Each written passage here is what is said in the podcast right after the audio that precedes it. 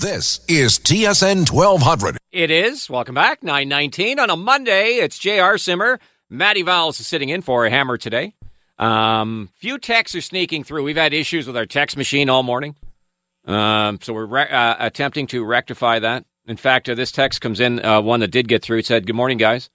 I send you one text, and every 30 seconds since I'm getting your standard automated message thanking me for it. Hammer's been gone one day and your technology blows up. Fire is replacement. Whoa. Cheers. That comes from Whoa. Unsigned. Whoa. Apparently, uh, Matty Vowles, you're responsible Oh, now no. for the text technology as well as uh, everything else. that's Wow, that, that's it. Like I said, I think Hammer planned this, and also to that, make sure we'll see if that's Mrs. Hammer's number.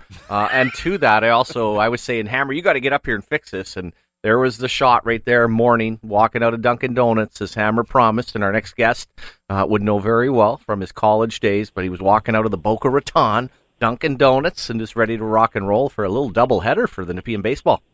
Why would our next guest know about Dunkin' Donuts in Boca Raton, Florida? Good morning to Jamie no. Baker. Well, because his daughter played at Vermont, and of course he went Well, to. that's- but that's not St. Boca. Lawrence. No, but he went to St. Lawrence, but he knows the influence of Dunkin' Donuts in the Northeast, right, Bakes? I do. I do. Are there any in San Jose? uh, none that I'm aware of. Okay. No. okay. bet you didn't think Starbucks, Starbucks quite prevalent out there. That's true. Yeah. bet you didn't think that this appearance would start with a Dunkin' Donuts re- uh, reference, did you? Well, better than starting off with the power play. Yeah. We got to ease into it, Bakes. Should should should we save that for question two, or do you want to start there? it's it's up to you guys. The floor is yours. Okay. all right. All right. Matt, uh, does it, it? It just feels like the team, as as and just to think about it, Bakes. One week ago, at this very moment, they were just heading out on the road, and there was a game against Chicago, and everybody was feeling so great. And it's amazing, isn't it, how much things can change in seven days? it's crazy, isn't it? And it's the highs and lows of a of a marathon season. That's really what it is. It's it's hard to think that their play, which was so good, was going to be sustainable. I mean, the only team that has really had that type of consistency all year is Boston. Every team has their ups and downs, and you know, there's volatility in the season, and you can lose not just momentum, but even a, just a little bit of confidence. Maybe you're not getting the, the breaks. Um, just little, there could be little systematic errors in the game. Nothing huge, but it's such a fine line to, to win versus losing at the NHL level that it, it just changes the complexion of like where you are and like you're back into that, uh oh, here we go kind of mode. And the interesting thing about the road trip is of the four games so far, the one playoff, the one team that's in the playoffs, they actually beat, and you know they've given up five goals in the other three games to teams that are currently outside of the playoff picture. So, like you wouldn't have predicted that. Like you, you would have thought maybe Seattle was the toughest game, but you know, lo and behold, they've lost to Chicago, Van, and Calgary. Feel like on the power play that nobody really wants the puck right now. And, and I know guys are shooting, but isn't anybody like doing the old beaver tail? Like, hey, give me the puck, man. I want to hammer this thing home. it's it's definitely forced. Um, you know, when this power play has really clicked this year, their their puck movement is so good. Their movement themselves off the puck is really good. So you've got two different factors that you know force the penalty killing teams uh, into a little bit of stress, if you will. Like it's it's tough when teams.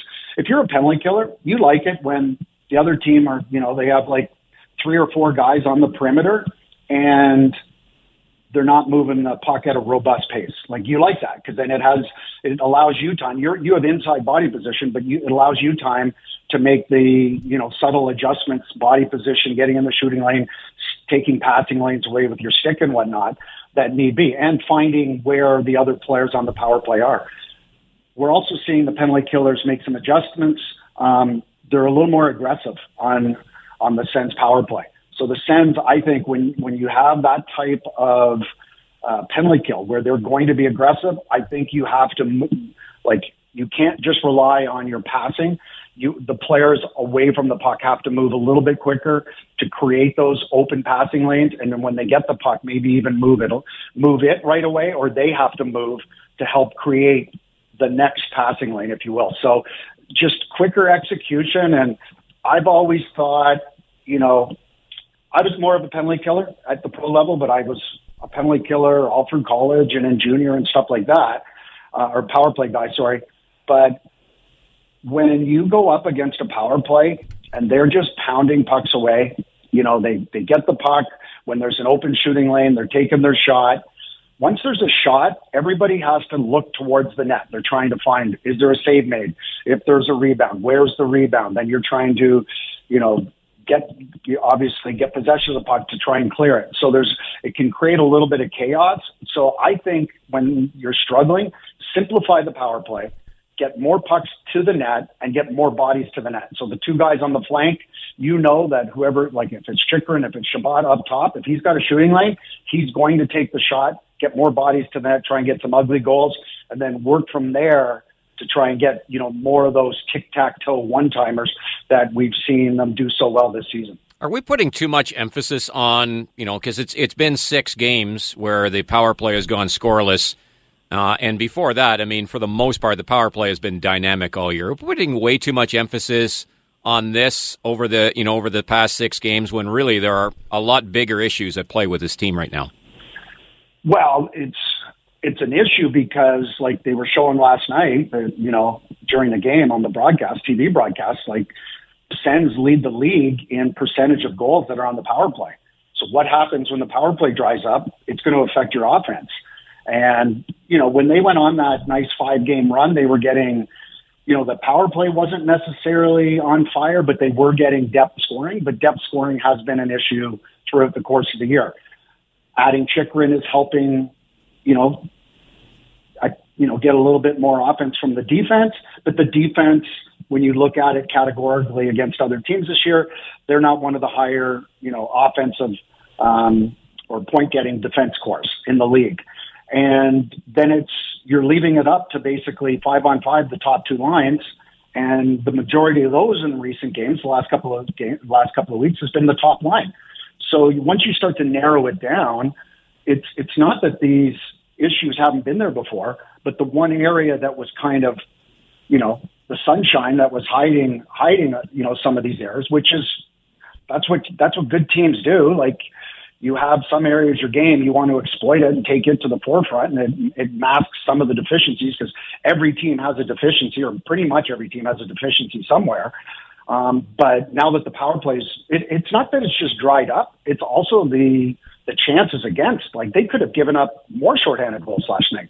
So that's where I see a lack of confidence in this group. Is it's not just the lack of production offensively; it's the fact since the All Star break they've only scored seven goals but the fact that they've given up seven shorthanded goals, like if you hadn't given up those, it, it doesn't look as bad just statistically. But the fact that you're at a break even mark since the All Star break, you know, goals for, goals against in the power play is is not very impressive whatsoever. And it was going to affect the team's um, the outcome of games at some point, and it has here on this road trip. Well, when things go wrong, Bakes, and again professionally, you have to kind of find blame. And as I look at the bottom six of the forward group, I was kind of like, well, I don't think this is sustainable because the majority of them have no record of ever scoring. When you really hone in on this, is what really let them down five on five, quite simply, has been the play of DeBrincat and Batherson.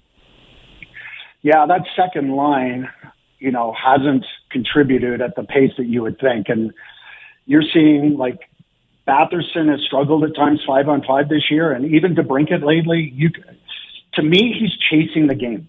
And I didn't watch him enough when he was in Chicago, but he allowed the game to come with come to him. Like, you know, especially when he was out there with Kane. Like he is his potency is his, his one timer, his shot. He's got a great shot. So I like I was kind of paying attention to him last night. And even on the you know, on that one goal, on the shorthanded goal, like he's not a defenseman, but he was just caught reaching you know, and I go back to the game in Chicago DeBrincat. He just did a flyby in the defensive zone that ultimately led to a goal by Chicago. Like he didn't stop. He didn't get underneath the guy's stick on the wall. Like, so he looks like a guy right now that's questioning his own game. Like, what do I need to do to create an impact? What do I need to do to create more offense? Last night, I forget what period it is. He had a good chance and he shot it right into the glove. I think it was in the second period. And I thought, you know, I feel like in those 40 goal seasons, that one goes in the net because he had time. He had time to get the quick release. He could have gone you know, short, uh, low glove, like right along the ice or over the glove, but he didn't, or right over the shoulder, you know, but he didn't. He kind of shot it right into the glove. And I'm like, that just exemplifies kind of the type of season that he has had. And then Batherson's been streaky. Um, you know, he's got a lot of point production on, on the power play this year, but even his reliability five on five, like he's working on being a better two way player. And I, I can guarantee you the coaches are on him about it, but it's something that just doesn't happen overnight. And you got to change the details and habits of your game. And I think that, I think both those guys are working on that and they haven't found their game or their chemistry as a line enough to be a real potent offensive, uh, you know, contributing line on a consistent basis. With our Sens analyst uh, Jamie Baker, so Jake Chychrun has now played, I believe it's five games with the Sens, maybe six. Um, and he was getting top four minutes, and in fact, top two minutes the last few games. But you know, to to start, he was kind of paired on the on the so-called third pairing, but he was basically playing with everybody. Last night, they finally kind of moved him in with Sanderson. But just been, what's your overall thought on uh, on Chychrun through the five or six games he's played? I mean, love the skating ability. Love the subtle plays that he makes in the defensive zone. Um, he can be creative offensively like like the way he reads the play. Like he's got a good read. Like he's thinking, I want to contribute offensively. So he's got that mindset. Um, you know, I know he made that one bad pass last night on the power play. It was forced across the blue line that you know led to a scoring chance. He ended up blocking a shot down low, but um, I liked his game, and I just see so much upside to what he can bring here. Like he, when you have the skating ability that he has, it allows you to be a little more aggressive in the offensive zone, knowing that you can get back. And he's got great mobility in the defensive zone. Like I said, there's just little subtle plays that he can make, bump passes or whatever. So he sees the ice pretty well. So all in all, I've liked his game so far. I mean, it's it's what's been systematic here in the last, you know, of the on this road trip. I think is also there's a touch of fatigue that's hit the team and you can see it in their play. Like they just don't sustain that forecheck as a team as, much.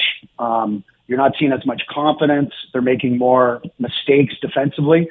So when you throw a guy in like Chychrun, it also it's tough to totally analyze when the team in the last four games hasn't played as well as they had in the like the last three weeks or so. Those last four games, 19 goals against, uh, yeah. three for Sogaard, you know, one game for Mandolese. And I got to be honest with you, Bakes, I've been incredibly impressed with the composure, but how nervous is his hockey team going to be when you look at the eight ne- next eight opponents in comparison to what you, you played last week? Like you said, three of the four not playoff teams, good players, but you're giving up 19 and four, and you look at these next eight games and say, man, something better change here in a hurry. You're going to get it's going to get ugly. You could kind of see it, um, especially at the end of the game last night. Brady Tkachuk, he stayed out a little, like when they were all going off the ice, he stayed out there a little bit and the camera panned on him and it was like he was in deep thoughts, you know? And they're like, we need to figure this out. DJ Smith said after the game, like, I trust this leadership group. They're going to be able to figure this out. Well, they have to figure it out now because the next couple of weeks, are re- next two, three weeks are, there's a lot of hockey to be played against some really good teams. So, like, as to a man, they have to play better defensively. They know that you can't give up the, the amount of goals that they've been giving up. You can't give up the amount of odd man rushes, quality grade A scoring chances. So first and foremost, they have to shore things up defensively. And that, that means the way you also play in the offensive zone. You know, if, if your D are going to be aggressive and they're pinching, your high forward, you have to, you have to make sure that you're covering for that D. You can't cheat hoping that the D wins a 50-50 puck.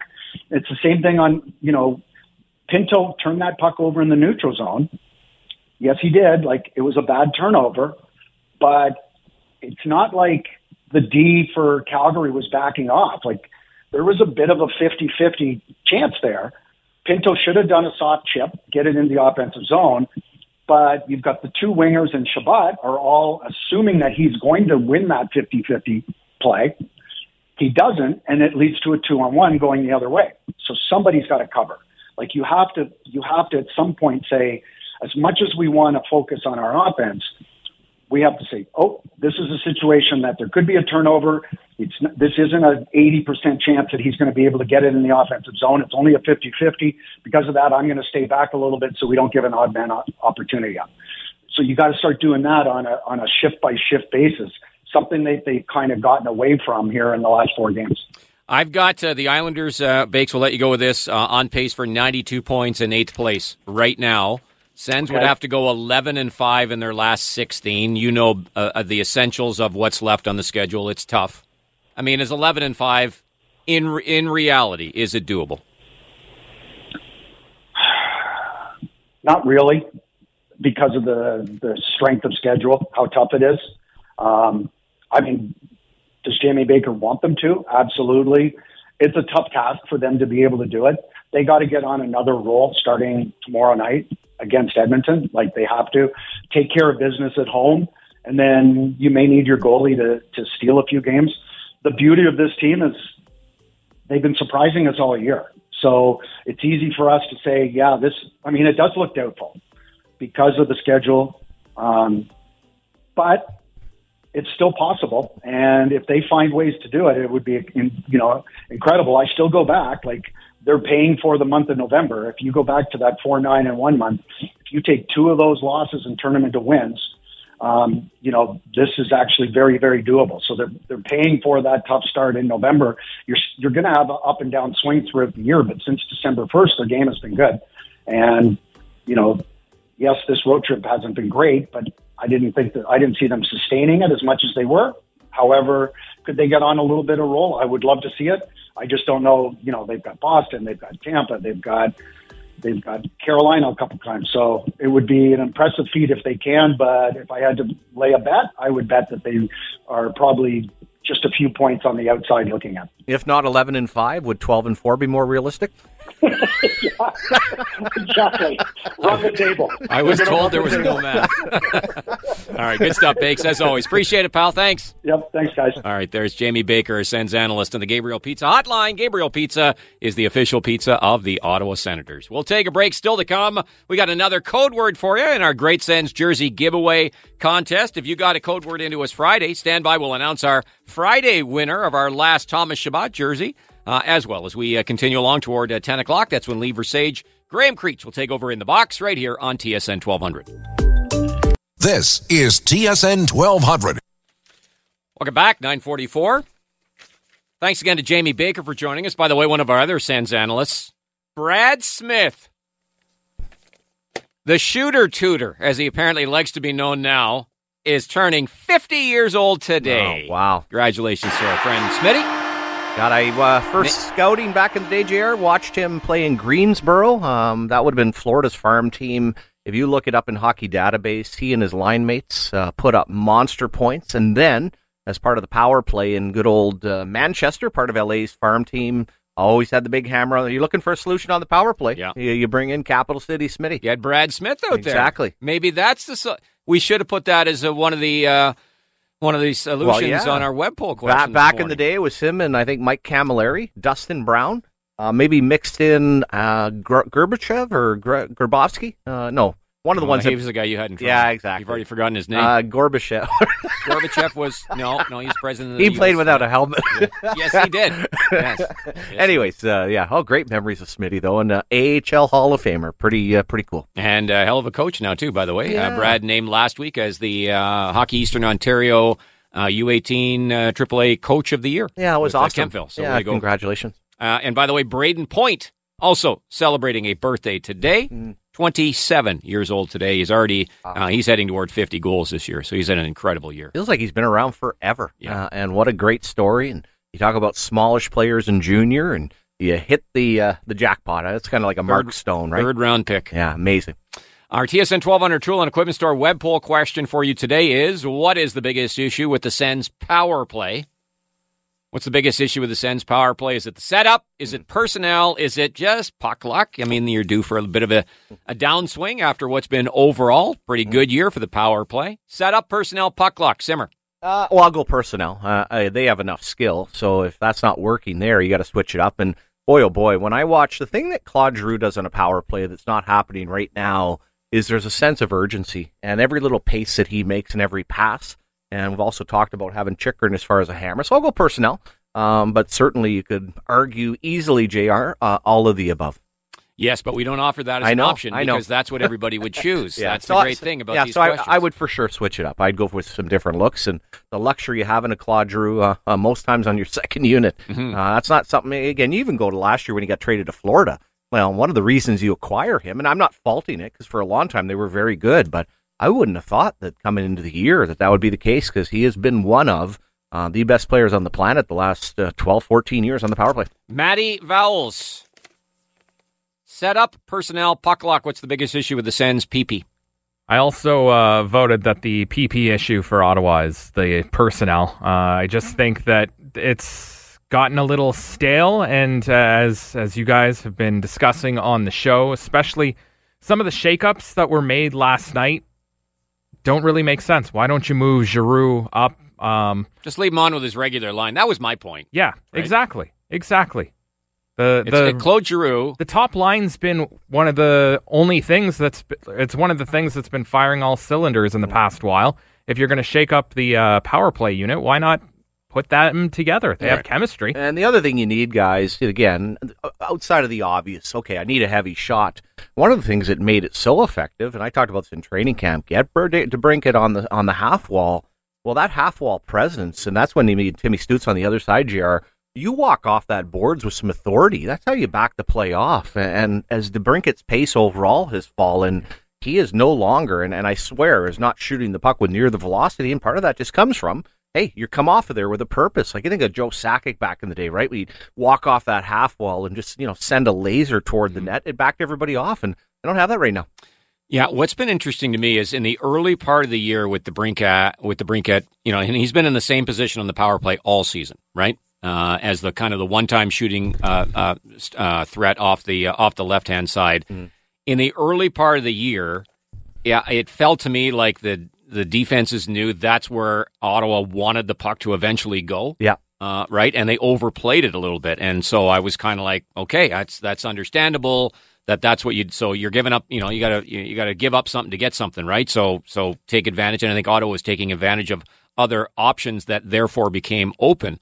I don't notice as much now that uh, teams are overplaying DeBrincat, and it's just it's really odd to me. Like the whole thing, we've had numerous discussions about DeBrincat, Yeah. And again, not suggesting in any way whatsoever he's a bad player, and we can look at shooting percentage that it's uh, below his career average. Understand all of that. If if just and this is just eye test, there's no analytics or whatever.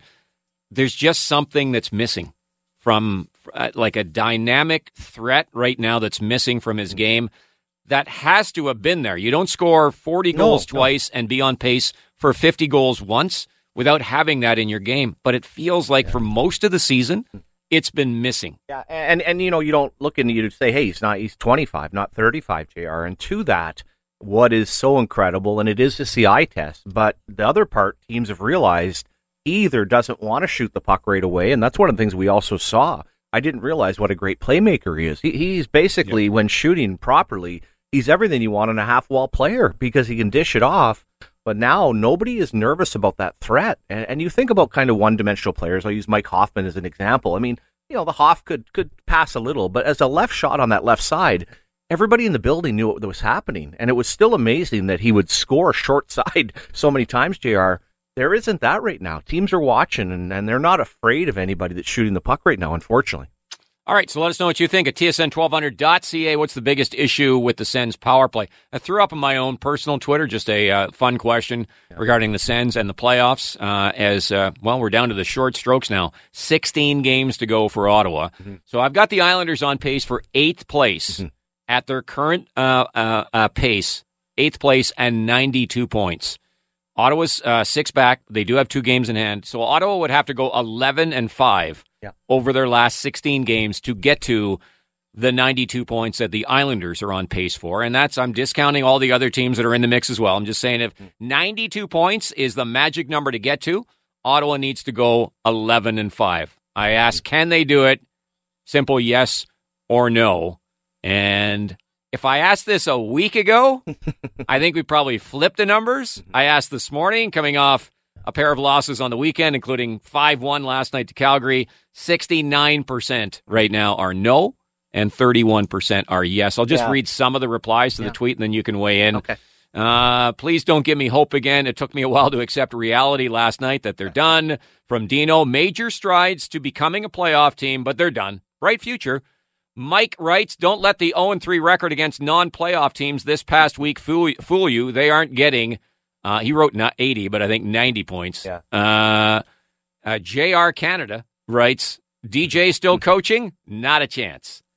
And, uh, okay, so those are some of the replies to the tweet. Well, here's if you want to go into simple facts and you kind of look at the opponents, here. What got me believing was that clunker in Montreal and they won 5 2. When they rolled through Detroit twice, I was kind of like, oh, I'm going to take some notice here. They're actually scoring at 5 on 5. When they went and beat the Rangers on the Kane night, I'm like, okay, man, game on. Then you have Columbus, you have Chicago. But if you also want to go back to guys, when they've been on this stretch and playing well, the two games they were not really in were Boston and Carolina. I, I know they hung around, but they were superior opponents, and that's when they were playing really well. So if you do the weight of the schedule, the next eight games, JR, along with where they're at as a team, along with no experienced goaltending, yeah, it's going to take a lot. I- as I said, it it does not really stack up when you start to really honestly look at who you're going to be facing here for the rest of this month. Right. Yeah, absolutely. Well, I mean, uh, Bake kind of touched on it, but it, it, you know, it starts tomorrow against Edmonton, which is a really, really good team, and it's on the road, and it's the end of a five-game road trip, and then it's back home to Colorado, and then Toronto, and then at Pittsburgh. How big a game is that? And then back to back at Boston, and then back home to Tampa, Jersey, and then Florida. I think that's over the next two weeks. I believe it's eight games over the next uh, two weeks, and not one of them. Yeah. Well, all, all of those teams are ahead of Ottawa right now in the standings. Yeah, So- and, and then you also go into the ebbs and flows here. And I look at this being honest. And if you tell me at the end of the year they're going to finish with 85 points, I think that's somewhat realistic based on the rest of the schedule. Could they get to 88, which was my preseason prediction? Could they just get to 88? just to- Absolutely. Just to, yeah, you know, what, what they got to go Just for Johnny. Yeah, yeah, just for Johnny. Just Uh, for Johnny. Um, but it is, uh, you know, but then I would take a step back and I would say, okay, is that where you thought they'd be in the season? Well, certainly our playoff hopes got all, but it's also wouldn't be sky is falling. And then some issues you'd look at quite simply from a personnel standpoint. But one of the biggest things here was solving the back end and solving the Jake Chychrun and and are bringing in Jake Chychrun. Like it's man uh, with Ridly Greig with a lot of other things here Right. man, it's it's really a positive future for the franchise. So that's where I wouldn't even get super down on them. You know, I would be more of, hey, you got to obviously address that that six. You got to you know figure out, and this is part of solving it. I know DeBrincat, Batherson, and Chabot are all better players. You know, going forward. So how do you solve that? How do you become better as a group? Uh, how do you do that stuff internally to take the next stretch, and along with building up that bottom six? And look, the, the 16 games that are left, even if they don't result in what people uh, uh, want, which is a playoff spot, Mm-hmm. you can still, I think, not fully answer, but you can, you know, you can get some ideas about some things going forward. And I think one of the big ones is is Mad Sogaard, you know, capable of being one of your two goalies next season? And I'm assuming uh, with uh, with Anton Forsberg uh, back, although that's a major recovery from two knee issues. And did they? Somebody texted in this morning and said on the broadcast last night he had surgery. oh, I no, I never Which is- heard that. They they had said that he didn't have to have surgery, and I'm not sure if that was said mistakenly or whether something changed. Oh, okay, yeah. Because Uh, I was going to say, for the amount of Sens players that have tried rehab, then had Yeah. to go have surgery, and, and now That shoulder though, not knee. No, I know, different. I know, and and I under also understand talking to MJ part of the thing, but man, from from White doing it to Pinto to Norris to Boucher.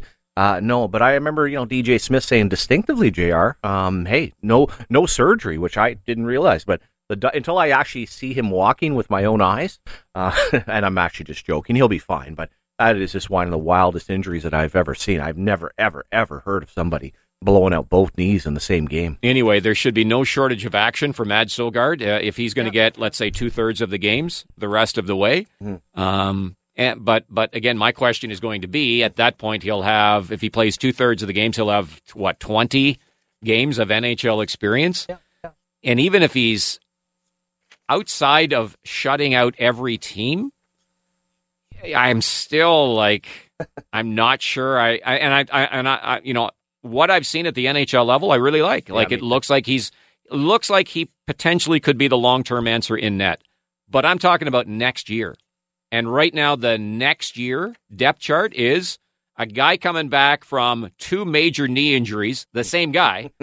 and then you've got a guy with maybe 20 games NHL experience. And then the next guy is a guy with six games NHL experience, Mandolese. And then it's whatever they might decide if they do decide to do. And I'm assuming that they will. Well, Decide will come over. Um, Okay, but, again, oh, he's, oh, he's for sure. Zero Yeah. North American professional Yeah, experience. for sure, for sure. So you're not counting on him. Next year is a year you have to have to make the playoffs. So Next year, going to be a good start. We need a good start. anyway, we, we'll have this debate about Yeah. 17 Oh, billion times over the next six months. I'm just saying. DeBrincat contract and what of the goaltending are Yeah. two of the biggest, biggest, Yeah. biggest questions. Yeah, they really are. And if you kind of go through the checklist, JR, from what I've seen of Sogaard, and I would play him other than back to backs. And I guess if Talbot comes back, but hey, play him as much as you can. Everything that I've seen so far tells me he could be a backup in the NHL next year. I think a bigger question has to be is that tandem and is Forsberg, from what we saw this year, is that good enough as a number one to get you to the playoffs in a really tough division? That that to me is even a bigger question. And then, you know, the mystery, just like this year, bringing in a Talbot. Well, who is that next guy? You know, what are you doing? I know some people have texted in today asking about John Gibson. Uh, the Demko thing, I'm not believing that's happening anytime soon. So, yeah, he, in, as a resolution, I, I guess to summarize, I have more confidence that Sogaard can play in the NHL next year than I do that Forsberg can take you to the promised land of the playoffs right now. Mhm. Anyway, we'll uh, we'll see lots of him over the next uh, four weeks. The, the, remaining the four weeks of demeanor the, season. demeanor is the part for me with Sogaard Jair that I really gives me so much faith. And, and I just remember when Robin Lehner would come up, although he scrambled a lot more. I, I just really, really it, it makes me feel like a young Ben Bishop. I just see that in there, and I watch the athleticism, which is good enough when you're six seven. And that shot they had of him on Saturday night, where I, I um. What's his name? De, uh, Louis DeBrusk was talking about him, where his his bum was basically at the crossbar. You're like, oh my gosh, what a what a monster! But I just really really like the way uh, he's handled himself. That gives me a real good vibe going forward. Yeah, and I know zero about goaltending. Uh, uh, goaltending is voodoo for me. I just kind of watch how guys move around in the in the crease and the net, and you, and with big guys, and some big guys have tons of holes. Like you can just see the way they move. They don't just move very fluidly, if oh. that's a You almost, proper well, you almost get jammed But- on the post at times. Yeah, right? and Right? but he he feels like he's kind of free and easy the way he moves. Yeah, Maybe he's just yeah. a good athlete. Yeah. But I, I you know I do I do get a, a good like I I don't think he's going to regress. no, I'm most concerned actually with him Yeah, about the injury history. That's what gives me the most pause. Is just the fact that it seems like every season since. Since he's uh, even back in junior, right? It seems like he gets dinged up every year. Yeah, that's a good point. And, you know, I think for a young big man, and we had Ole Kolzig back in the day, and that was a big part of it, JR, uh, trying to lean himself out, which I don't think Sogaard needs to do that, but it was just getting comfortable with your body. It's it's a lot of stress on the lower half when you're, you know, six foot seven, you know, no matter what your weight is and carrying around. It's, it's uh, yeah, it can be, uh, you know, a little time to get yourself untangled. Uh, Ryan, this last text comes in. A good way to end. Uh, Morning, boys. Ryan writes that weekend really took the wind out of my sails. I'm glad they're playing meaningful games now, but can someone please inform the organization that the games in October and November are also meaningful? Then maybe we won't be in this position next year. That comes Well, and, and you have a guy like Jake Chychrun that's such a quality person, and part of you as well has to be sitting around because he did play that Ranger game, and it was like a miracle. Oh my God, Jake Chychrun's here! You gave up nothing, you won. And then you had the monster night, and then you're kind of looking around like, "Jeepers! I, I thought I was coming to a winning team here." You know what I mean? And and that's the way athletes feel. You know, a guy like that would have a conscience and be like, "God, I want to want to be part of the solution," which we all believe he is. You know, just unfortunate the way it's gone the other direction. Connor McDavid and the Edmonton Oilers on the docket tomorrow night. Mm-hmm. That's next up for the Sens coming off the two losses on the weekend. Stand by because much more on uh, the Sens weekend and everything else that uh, went down on a busy sports weekend, including the big weekend for Carleton and the World Baseball Classic and Brad Gushue will be here for the World Men's Curling Championship as he won the Brier. Uh, that's all coming up over the next uh, four hours of In the Box. Lee Versage hosts today alongside Graham Creech. Uh, then it's uh, AJ, CJ, and Big Red this afternoon on the uh, drive. And we will be back tomorrow morning at 6 a.m. Uh, enjoy the day. Thanks for listening to TSN 1200. Time has expired. There's the Hooter. Let's go to eat a damn snack. Pull up your pants, take off the bra, and be a man. Did a horrible job. I'd be up that guy's yin yang so far with a firecracker he wouldn't know what hit him. Surely